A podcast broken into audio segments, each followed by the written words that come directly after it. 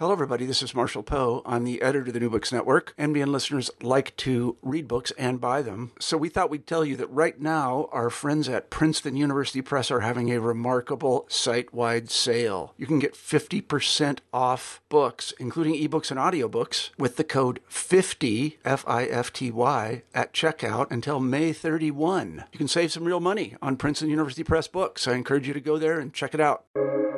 Welcome to the New Books Network. Hello, everyone. Thanks for joining us for the future of higher education. I'm your host, David Feingold, and I'm here today continuing my con- conversation with John Sexton, President Emeritus of New York University. John, great to be with you. Good to be with you again, David. So, so John, maybe you, we could resume talking about your decision to uh, become the president of NYU. So, how did that come about? Had you thought about becoming a college president before? Did the board approach you? Obviously, they knew you from your successful tenure as the dean at the law school. Interesting background to that. Uh, there, there came a time, sometime about uh, 12 or 15 years ago, when I got a phone call from a remarkable young woman, a reporter a columnist, a writer for the New Yorker, and she said, uh, I, I, "We want to do a profile on you. We're going to do it whether you cooperate or not." Uh, nice w- invite. That would you like to cooperate? And I said, "Well, I guess I should have my my part in shaping it." And she said, Well, I find it very, very interesting that, among other things, you always wanted to be a university president. And I said, Well, that is a remarkable way to start since that's utterly and completely wrong. Uh, what makes you think that? And she said, Well, I've read your doctoral dissertation. I said, You read my doctoral dissertation? And then I realized that there in 1965, 1966, as I was wrestling with something that will become important later on in our story, I, I realized that in a way that was probably instilled by the iconoclasm of Charlie and my experience in competitive debate over the 20 years I worked with that forum, um, that, that I, as a religious person, had become extremely interested in how important the intellectualization in doctrine and dogma of the tremendous human experience that is the religious experience, how important that connection was. Uh, this is my first wrestling with dogmatism.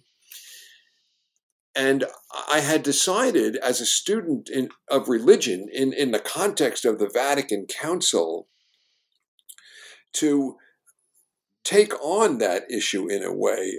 I don't think I was so conscious of what I was taking on, but I knew that I didn't believe that doctrine was fixed. Uh, for those that want to do a quick flash forward, think of this as an early version of what I later came to understand as the debate between Justices Scalia and Brennan about whether or not the Constitution should be interpreted as a snapshot of the framers' intent in, or as a living document, as John Marshall called it, and as Brennan saw it, more of a moving picture.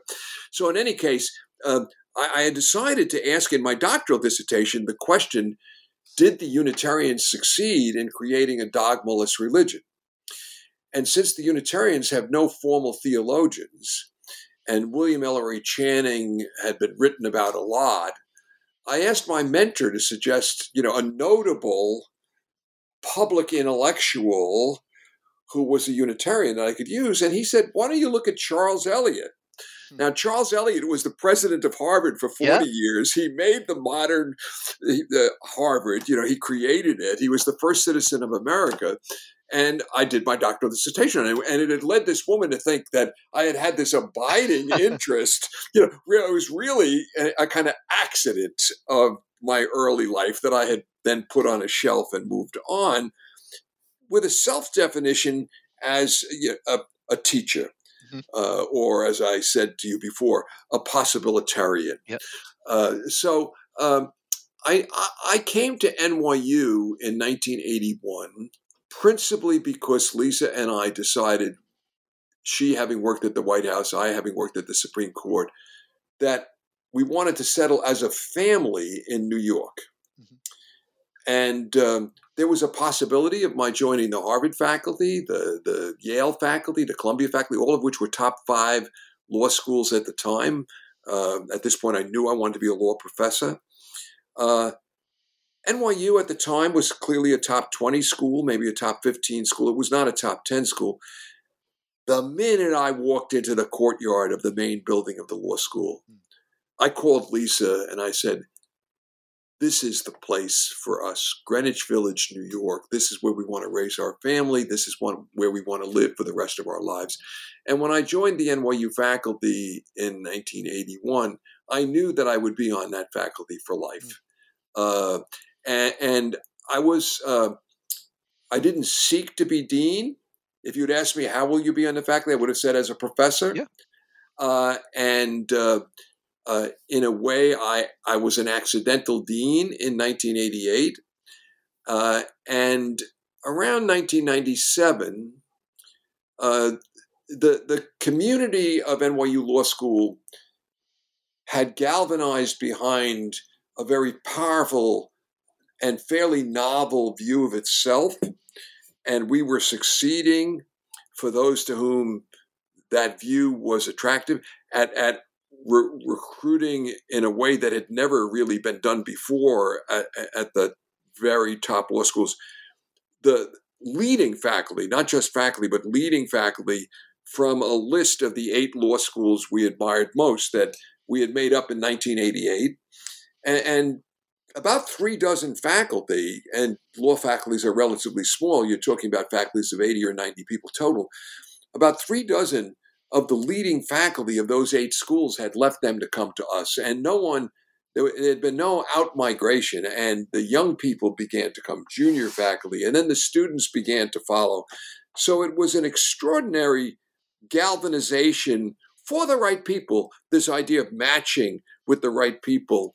Uh, and and NYU moved rapidly into uh, I, I, used to say one of the eight schools that could claim to be in the top five, and then it became one of one of the five schools that could claim to be in the top three, and and then now today, uh, many many years later, I think it's uh, it is it is objectively, by the way, I should say, I think for three or four straight years running, the most cited law faculty of any law faculty in the world in other people's work. Uh, and, uh, arguably it's uh, the leading faculty in the world. But it's certainly, NYU is one of the four or five schools, or maybe two or three schools, that can claim to be the best in the world, uh, depending on what your norms are. So by 97, that was pretty much beginning to appear as, if not the reality, where the law school was heading. Uh, and uh, the trustees of the university began to push me to uh, move from being the dean of the law school to being president of the university. And uh, uh, a great, great man. I was I was blessed for all 28 of my years, 14 as dean and 14 as president, to have the same board chair, uh, Martin Lipton.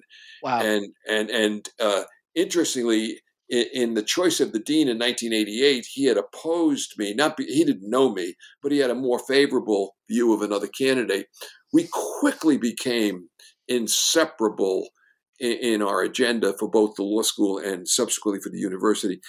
And and he came to me in '97. It was I remember vividly January '97, and announced to me as only a person of his stature, as perhaps the leading lawyer in the world, he said, uh, Larry Tisch, the then, then chair of the board, he didn't tell me he and Larry had agreed he was going to succeed Larry. he said, Larry Tisch and I have decided uh, uh, that you should move over to be president. And I said to him in that conversation, that's a very, very bad idea. Uh, first of all, uh, I'll, I'll stipulate for the record, I've been a successful dean but you don't understand why. I'm I'm the parish priest of the law school. I know the names of the children of every faculty member, every every, every security guard, every every person that works in the cafeteria. I know the first names of 90% of the students. And they come to me, and about 40% of my time is spent giving them pastoral advice. And, and that's tremendously fulfilling for me. And uh, it can range from marital advice to advice about a child to, an, to advice about an illness. And if I've helped you with a marital problem and I go into your office and ask you to teach an extra section of civil procedure, you're going to do it. I, it's an effective leadership technique. And, and uh, I have a lot of moral authority. But I was put on earth to be a parish priest, not a cardinal. A cardinal's a cartoon. Uh, there are 7,000 faculty. There are, at the time, 50, 60,000 students at NYU. I won't know the names of all the faculty members, let alone their children. And I certainly won't be giving them pastoral advice. And, and so you're, you're misdiagnosing why I'm an effective leader. Uh, and and it's not transferable. And also, I have no interest in in being the president of the university. The Jesuits taught me to be a person for others, to live a useful life. I can see why creating Tocquevillian, Jeffersonian lawyers with souls can make a difference in society because of the powerful instrument of law. I don't see where making NYU better uh, it, it, does, it moves the the dial of goodness in the world at all. I, I don't see it, and I know that I will miss deeply in my life the pastoral work, which will disappear, and I know that Lisa and I have built our lives such that there's no room in it for what the university should expect a president to do. So I will not uh, ever, and we will not as a couple ever accept a dinner invitation from anybody associated with NYU. We are not going to be one of these trophies that's passed around in New York. And I will not ever, and we will not as a couple ever entertain in our home. And my evenings are for my teaching and my family or for university events that are required. I mean, if there's a university awards dinner, I'm going to go to that, obviously. But uh, and I don't attend black tie dinners. I only own one suit, and uh, I'll barely ever wear that. Uh, so uh, there's a whole host of things. And by the way, there are virtuous, good people who aspire to be presidents, and you know that's not what I aspire to be. I aspire to be with my my, my, my students and so forth. So uh, that was 1997 and uh, there was quiet on all fronts uh, for about three years. And then in August of 2000, there had been a tragedy at the university. We had had a very good man, and still at that moment had a very good man as our president, uh, Jay Oliva. He has succeeded John Brademas. And Jay was not only a good man, but a good president, a, a good friend, and, and, he had been the right man at the right time for NYU. But uh, uh, this tragedy had thrown him a bit, and it, it, was clearly a time for change. And the deans, uh, the deans said to me, because they knew that I had no interest in being dean, and they knew that I was very close with Martin Lipton, who now had become the chairman of the university board and they said to me, uh, you should go to Marty and tell him that we support a change at this point. And we actually had developed two or three names uh, and said, what you ought to do is bring one of these people in as a consultant with an understanding that he or she will become the next president and let them kind of shadow Jay for a year because NYU is a singularly complex place. So that, that was the proposal of the deans. And, and I went up with the names of one man, interesting, that man's name was Lee Bollinger, who was then the president huh, of yeah. Michigan, and, and, and, and, and, two women. And uh, I, I presented this to Marty, and we were across the desk, maybe five feet from each other. And he looked at me. I love this man. Uh, and this is a conversation that, although it drained me, I, I remember vividly. Uh, he said, uh, "You you and the deans have the right diagnosis, but the wrong prescription. The time has come for you to be president." And and, and I looked at him and I said, "Marty, uh, we're brothers and and dear friends. Um, I've told you that's a bad idea for me and for the university." Uh, and he looked at me with his piercing eyes and he raised his hand with one, just the index finger extended, and, and, and said to me, this chilled me. He said, It doesn't make any difference what you say. In the end, you're going to do this out of duty. And as my blood drained, I said to him, uh, Don't push our friendship that far. You may be very disappointed in the result.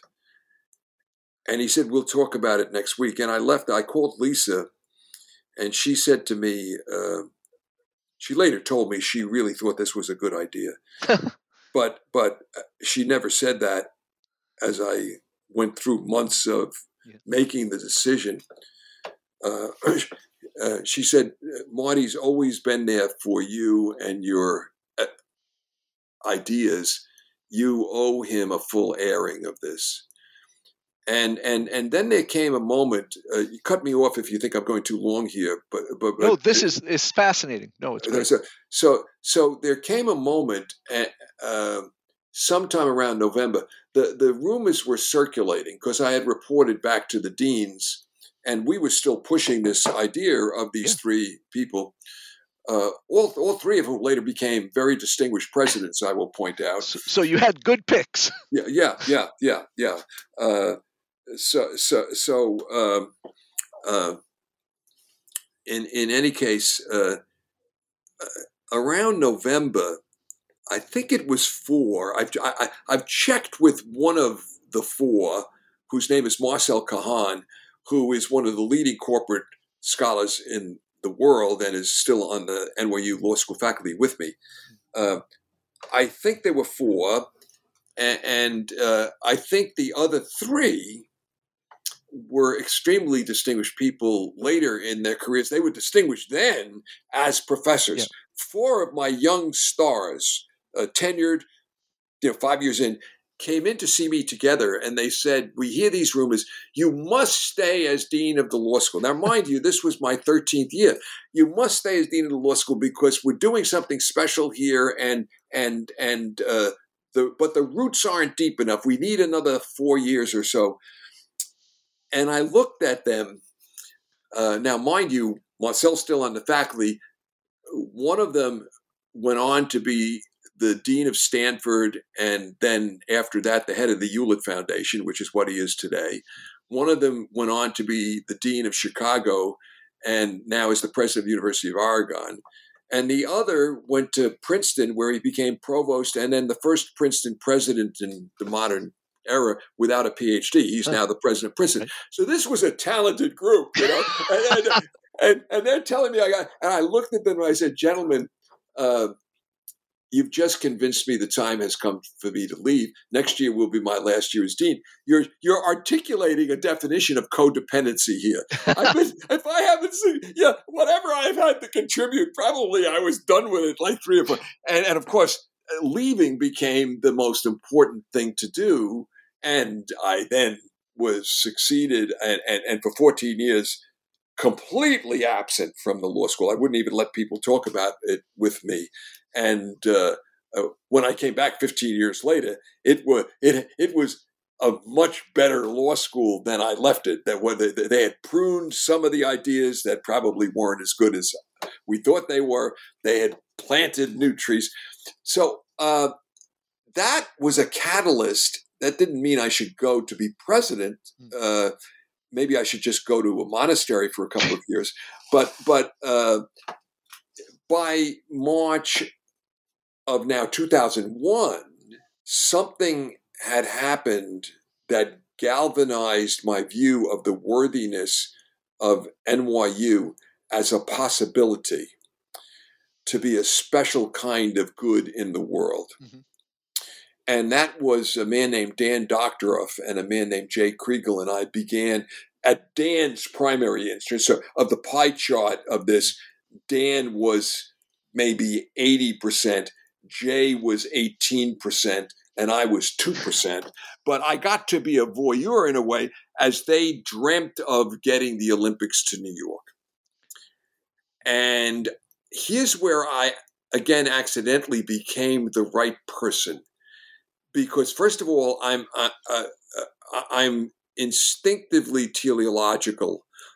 The, the, you know the Jesuits have this phrase ratio studiorum that in a classroom in a school whatever you you have to know why you're you're doing something what is the academic purpose of it and and if you go back and look at my installation speech uh, for president I, I, I, make that point, and I didn't know at the time what the teleology would be, but I said, "Damn it, we're going to be able within a couple of years to explain what the teleology, what the special, you know, in business they call it the dif- the differentiating principle, or you know, whatever. Uh, so, so we're going to explain that to people. Right. We have a duty to articulate it if we're given this deep privilege and vocation of stewarding an, an, educational orchestra, yeah. and that'll go to every sinew of what we do. So, so um, what what happened? I, I I was that kind of person. I, I'm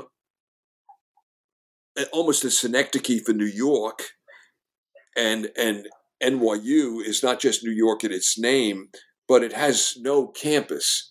Yep. Uh, and and it's it's spread throughout, salt and pepper throughout the city, which we had seen as a liability. Uh, no, uh, you know, Columbia, the other great school in New York, uh, uh, among research universities, uh, it, it has this it has beautiful campus. campus. Yeah, yeah, yeah, yeah, yeah. So, so um,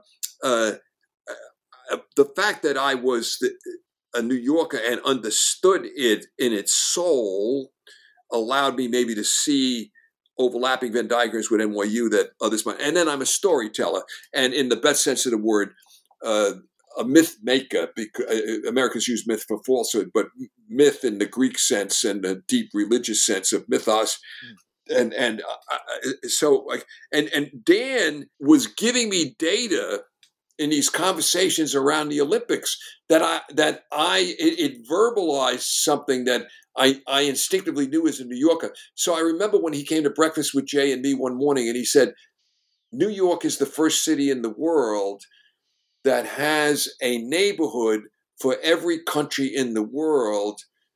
populated by people who were born in that country. And yet, those people, when you go out to whatever little it is, say that they're New Yorkers.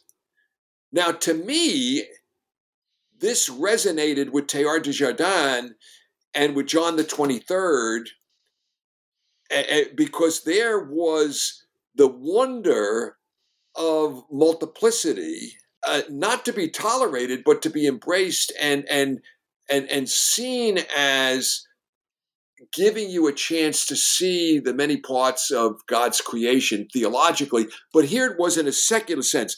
And I said, My God, NYU is in and of that city, so we can make NYU the first ecumenical university meaning embracing the many facets of a diamond as a way to look at the world rather than simply the window you're given, which is the drill I had run theologically over right. the previous decades. So, so, so I said, New York City is the first ecumenical city in a secular sense, and NYU can be the first ecumenical university. And, and that began to unfold a story of New York which was well beyond the diversity conversation. It was it was really the ecumenical conversation, and from that flowed very quickly a 2.0, which was the study away sites. Because why would we insist that we have interaction only with those who have come to us? Why wouldn't we go? For an interaction which wasn't missionary work, it was a genuine interaction yep. on their terms. And then uh, 3.0 was, uh, well, wait a minute now. Yes, we have the five or six fully integrated study away sites in Europe and South America and Australia and, China and so on. Where's the Arab and Muslim world? Yep. And that from that grew the idea of a full campus, which would be a training ground for ecumenical, secular ecumenical leaders of the world in Abu Dhabi, which was a shared vision. That's a whole different story Yeah. with the ruler in Abu Dhabi.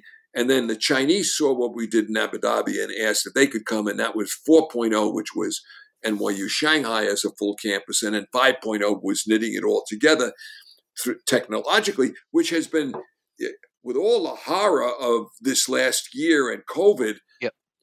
uh, the advances that have been made. I, I mean, just to put a final point on this, and then you take it wherever you want.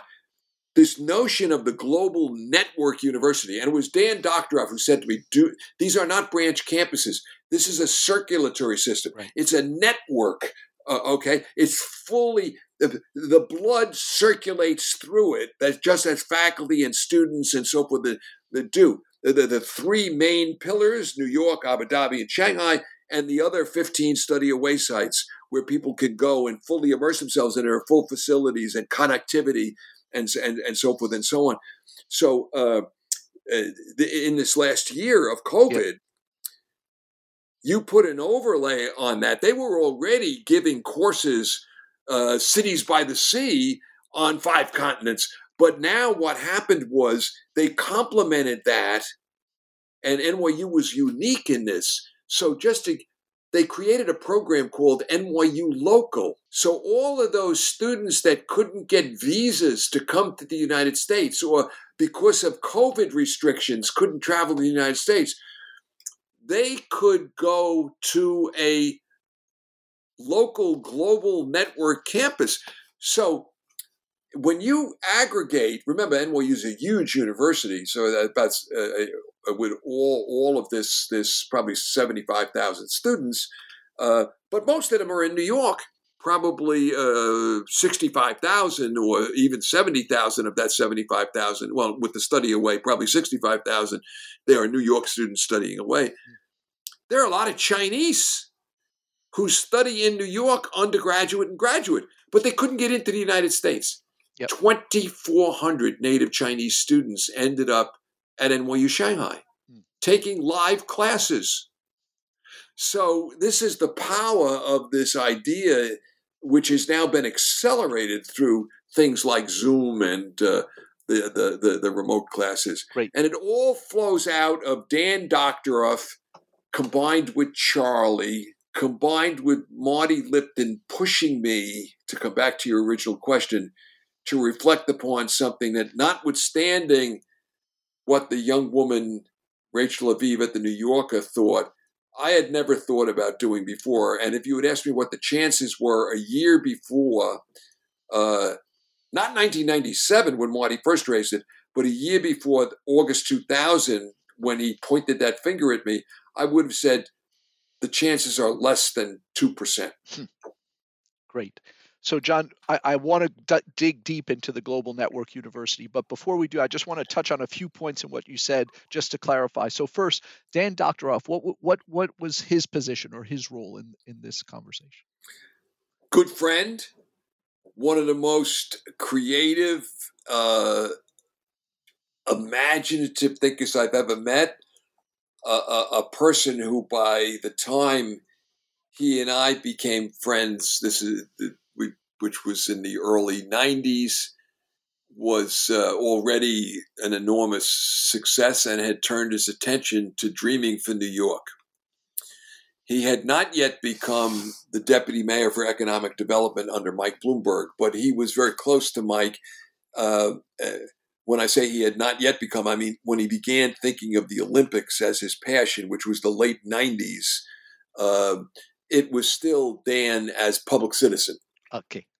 And uh, he served Mike for eight years as uh, deputy mayor for economic development. Then he left and went and ran Bloomberg for Mike. But when Mike came back, Dan left and went out again doing more public service. But among other things, he was the force behind the a great architectural center on the west, a great architectural and artistic center on the west side called the Shed, which is a a, a center for avant-garde art. But he he's one of the great public citizens of our our time. Super. Um, and then you, you, mentioned your journey with NYU started back in 81 when you saw the campus, you decided this was the place for you. Well, my dad had joined NYU. I mentioned to you first residence of the Silver Towers, and 1980 was when New York City was going bankrupt. So it it wasn't a high point for New York. What what was it about looking around and being there in 1981 that said, you know, I I shouldn't be looking at Harvard or Yale, but but NYU? Well, to give you a, a, a sense, just to put a point on what you say, uh, in, in 1979, when I was making the decision, I ultimately joined in, in 81. Uh, but uh, of the group of us that were clerking at the Supreme Court, there were 32. And New York still, if you asked what are the 10 great law firms in the world, all 10 would be in New York at that point. And uh, if you're a clerk at the United States Supreme Court, you want to go to a law firm, you're in a seller's market. There, sure. you know, it's like getting a Rhodes Scholar for your, you know, junior faculty or something like that. Uh, I was the only law clerk from my cohort to come to New York. Period. End of case. So that's the situation. Wow. you know, you, you, know. So some became academics, but the others that went to law firms did not go to these top yeah. ten firms. So, so that's remarkable if you think about it. It was the murder capital of the world. But as Lisa put it, honey, if if if you try to live any place, and we had gotten married, remember, in law school, and we were in law school together for four years because we did it in four rather than three, and then we went down to Washington for two. Uh, and she said, "You can't permanently settle anyplace else. You won't be able to breathe after a while, and also nobody will understand that accent of yours." uh, and, and so, so um, I think we all we, we we were we were destined to be in New York by, by birth and by the exhilaration. I mean, look, the the thing that unites a lot of what we've been talking about, including our the foreshadowing of the global network, is Charlie's maxim: play another octave of the piano. Right. Well, there's no urban piano in the world that has as many registers and keys as New York City. Mm-hmm. And and if you've been in, if you've been taught to reach out and touch as much as you can touch, uh, the, it's Axis Mundi. Yeah, great. And then the other thing I want to ask you about, you mentioned that no law school had done what what you had done in terms of being able to recruit stars from the other top places to bring them all together. Um, you have described yourself from the start as someone who is first and foremost a teacher. That that that that's how you kind of define yourself and excellence. But of course, the coin of the realm for law schools as well as other top parts of research universities is publication.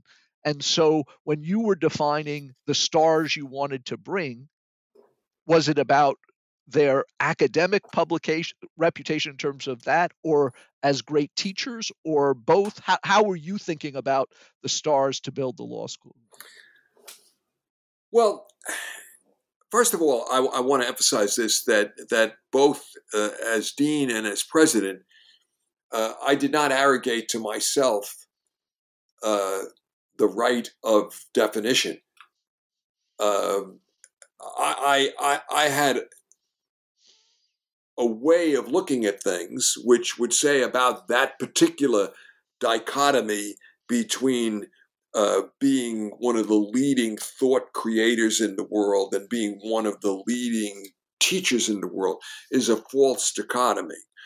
Uh, I, uh, if we were really going to build the the law school or the university that we sought, there was no reason why we should compromise either. So uh, Ronald Dworkin, who won the lifetime, the equivalent of the Nobel Prize in philosophy, was one of the great teachers that I've ever seen.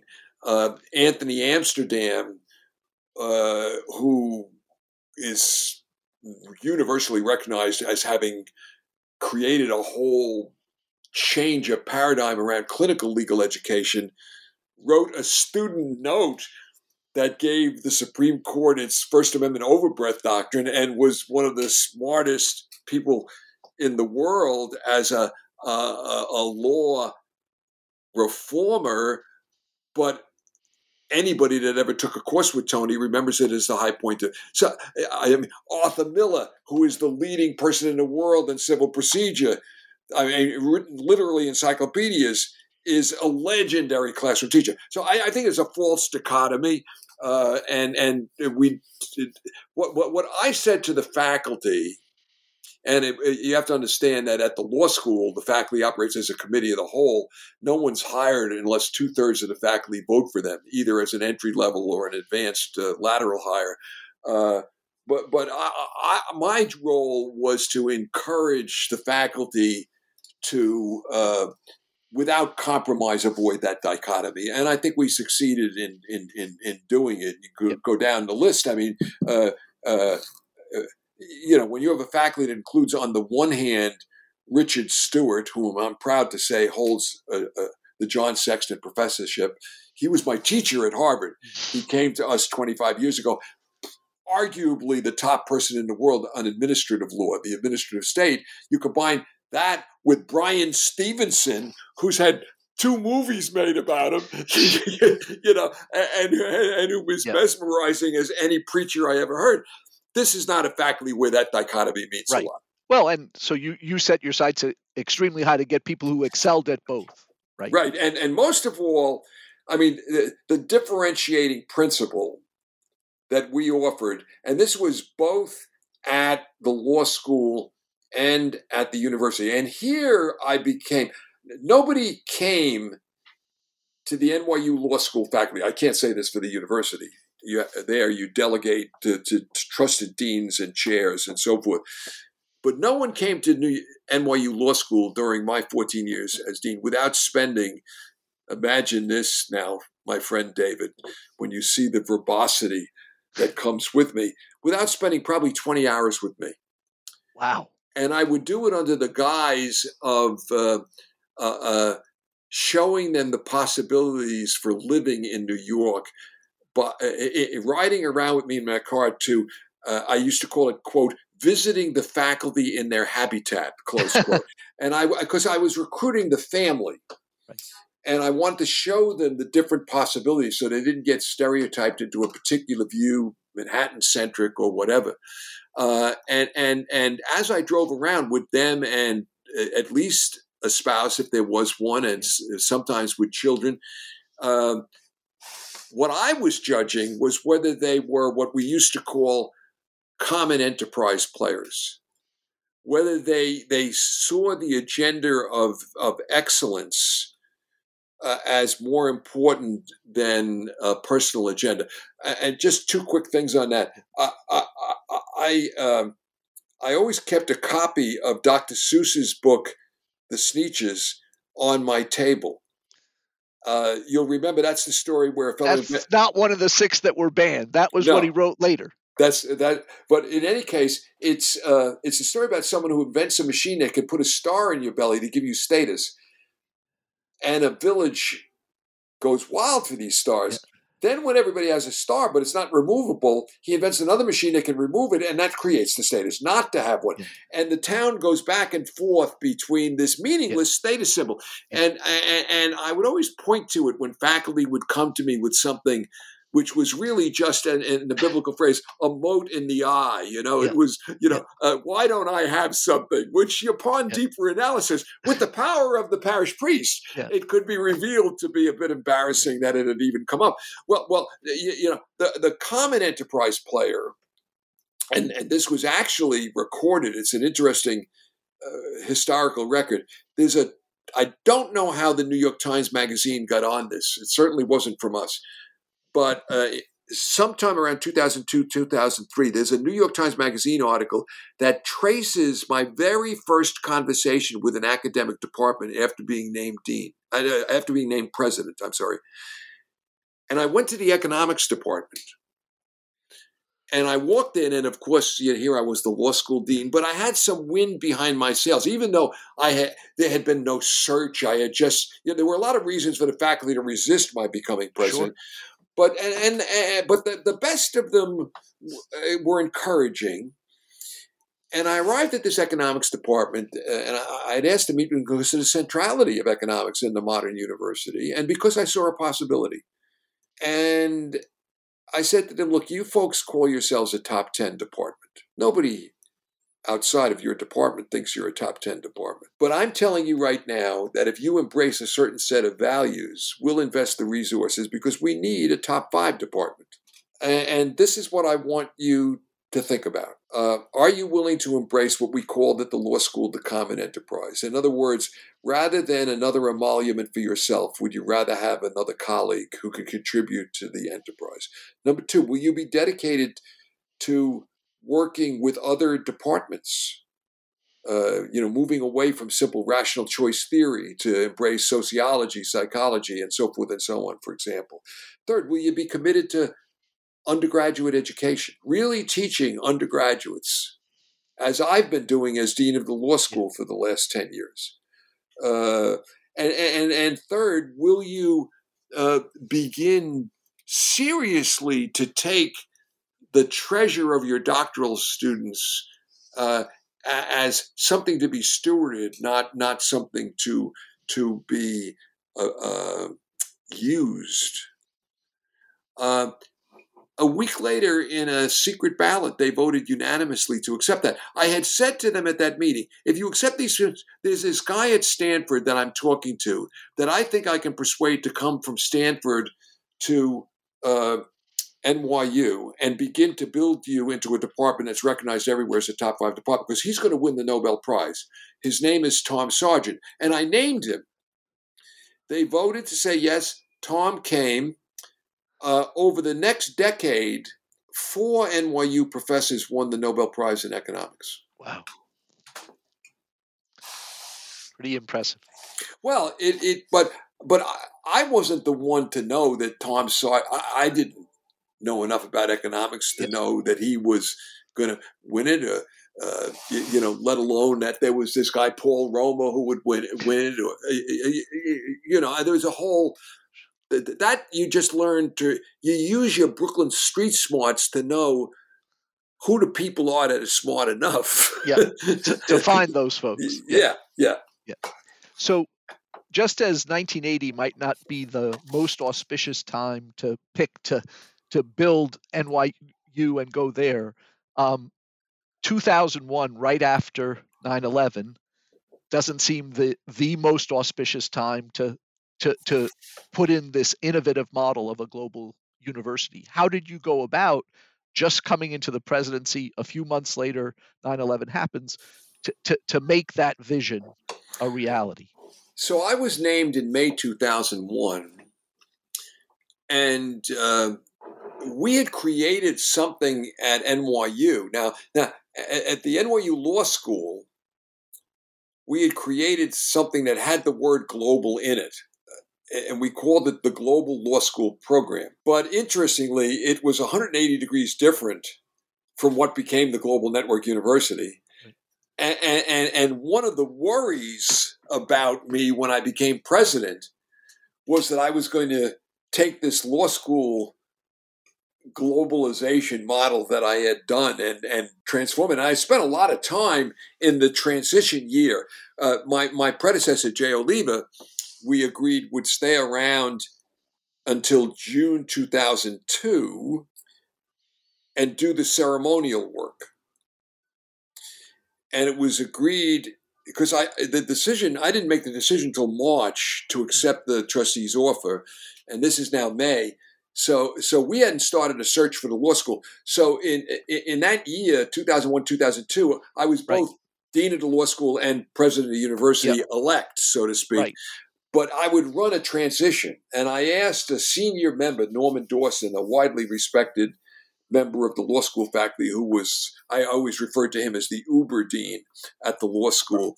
Uh, he had been the head of the ACLU during its glory days and so forth. Great, great man.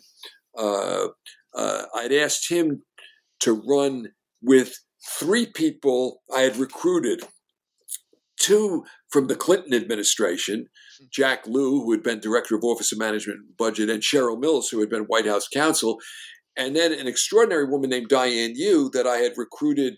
She was uh, at Monsanto in the general counsel's office, uh, deputy general counsel, and I had recruited her. She was the head of the section on legal education, kind of, kind of the outside lawyer that interfaced with, with the deans about the future of legal education.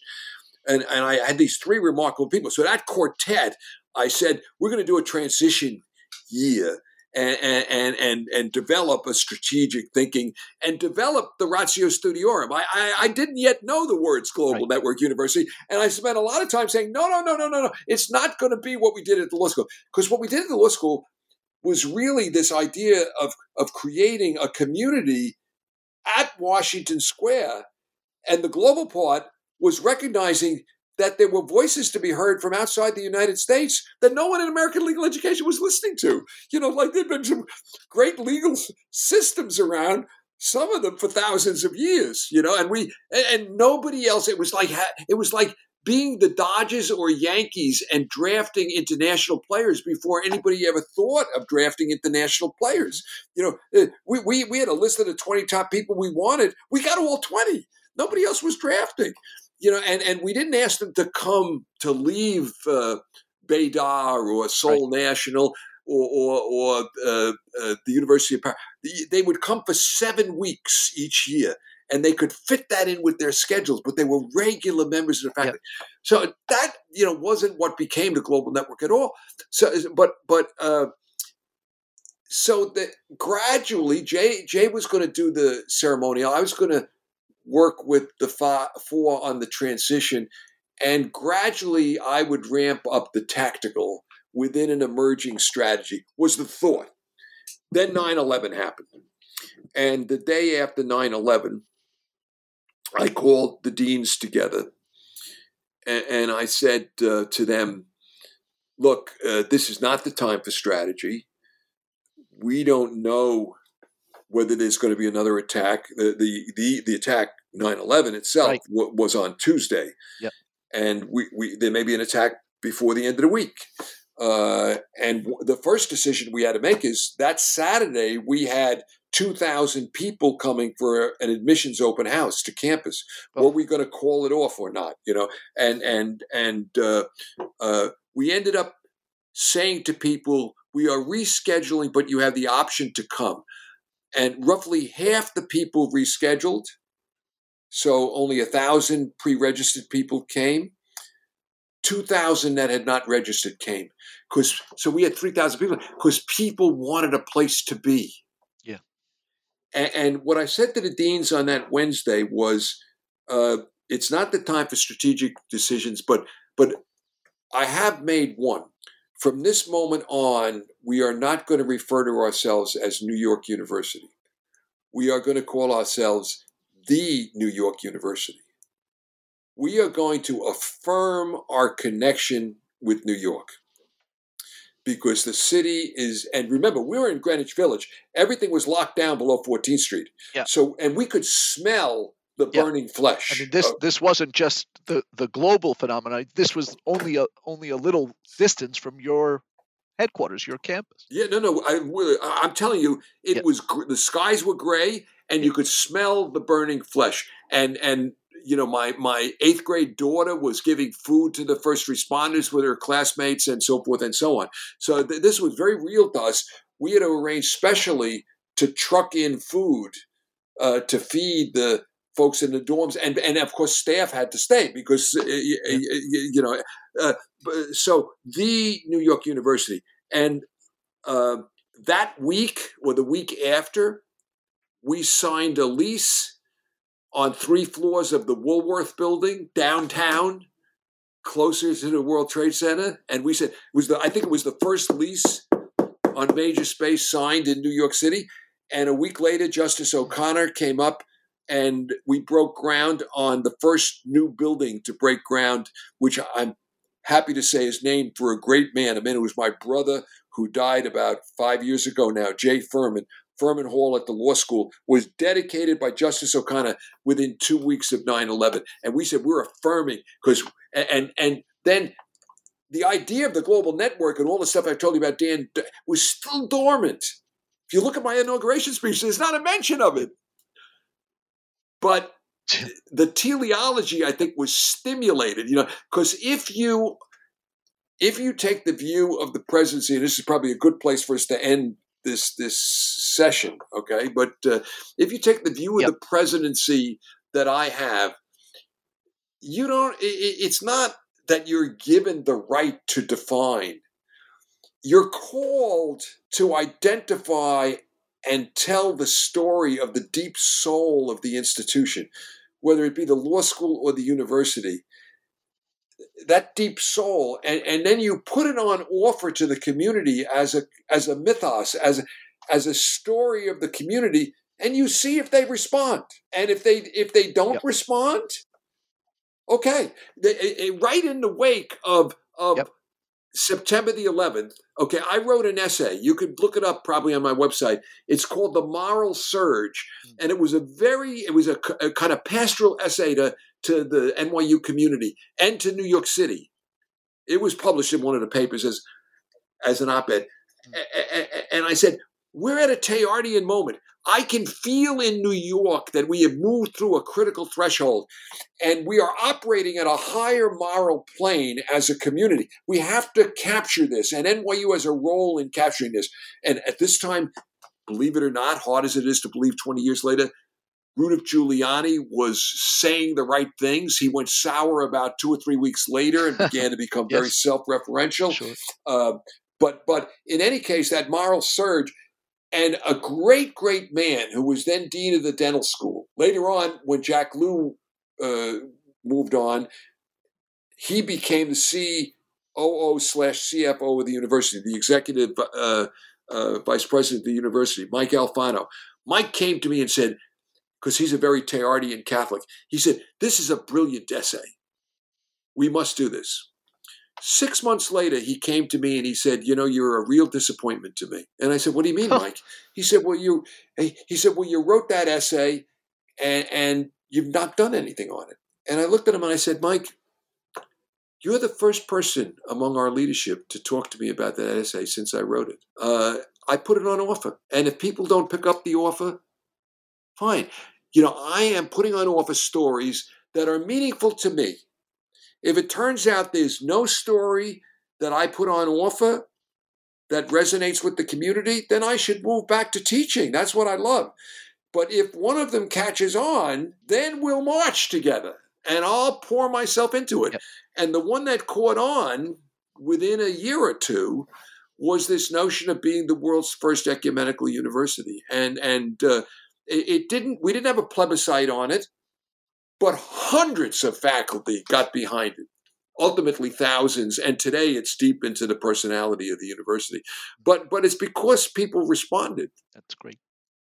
Good. Well as you say let's let's pause it there and then come back and talk about how that model evolved. Great. Thank you so much john. Thanks thanks for your time david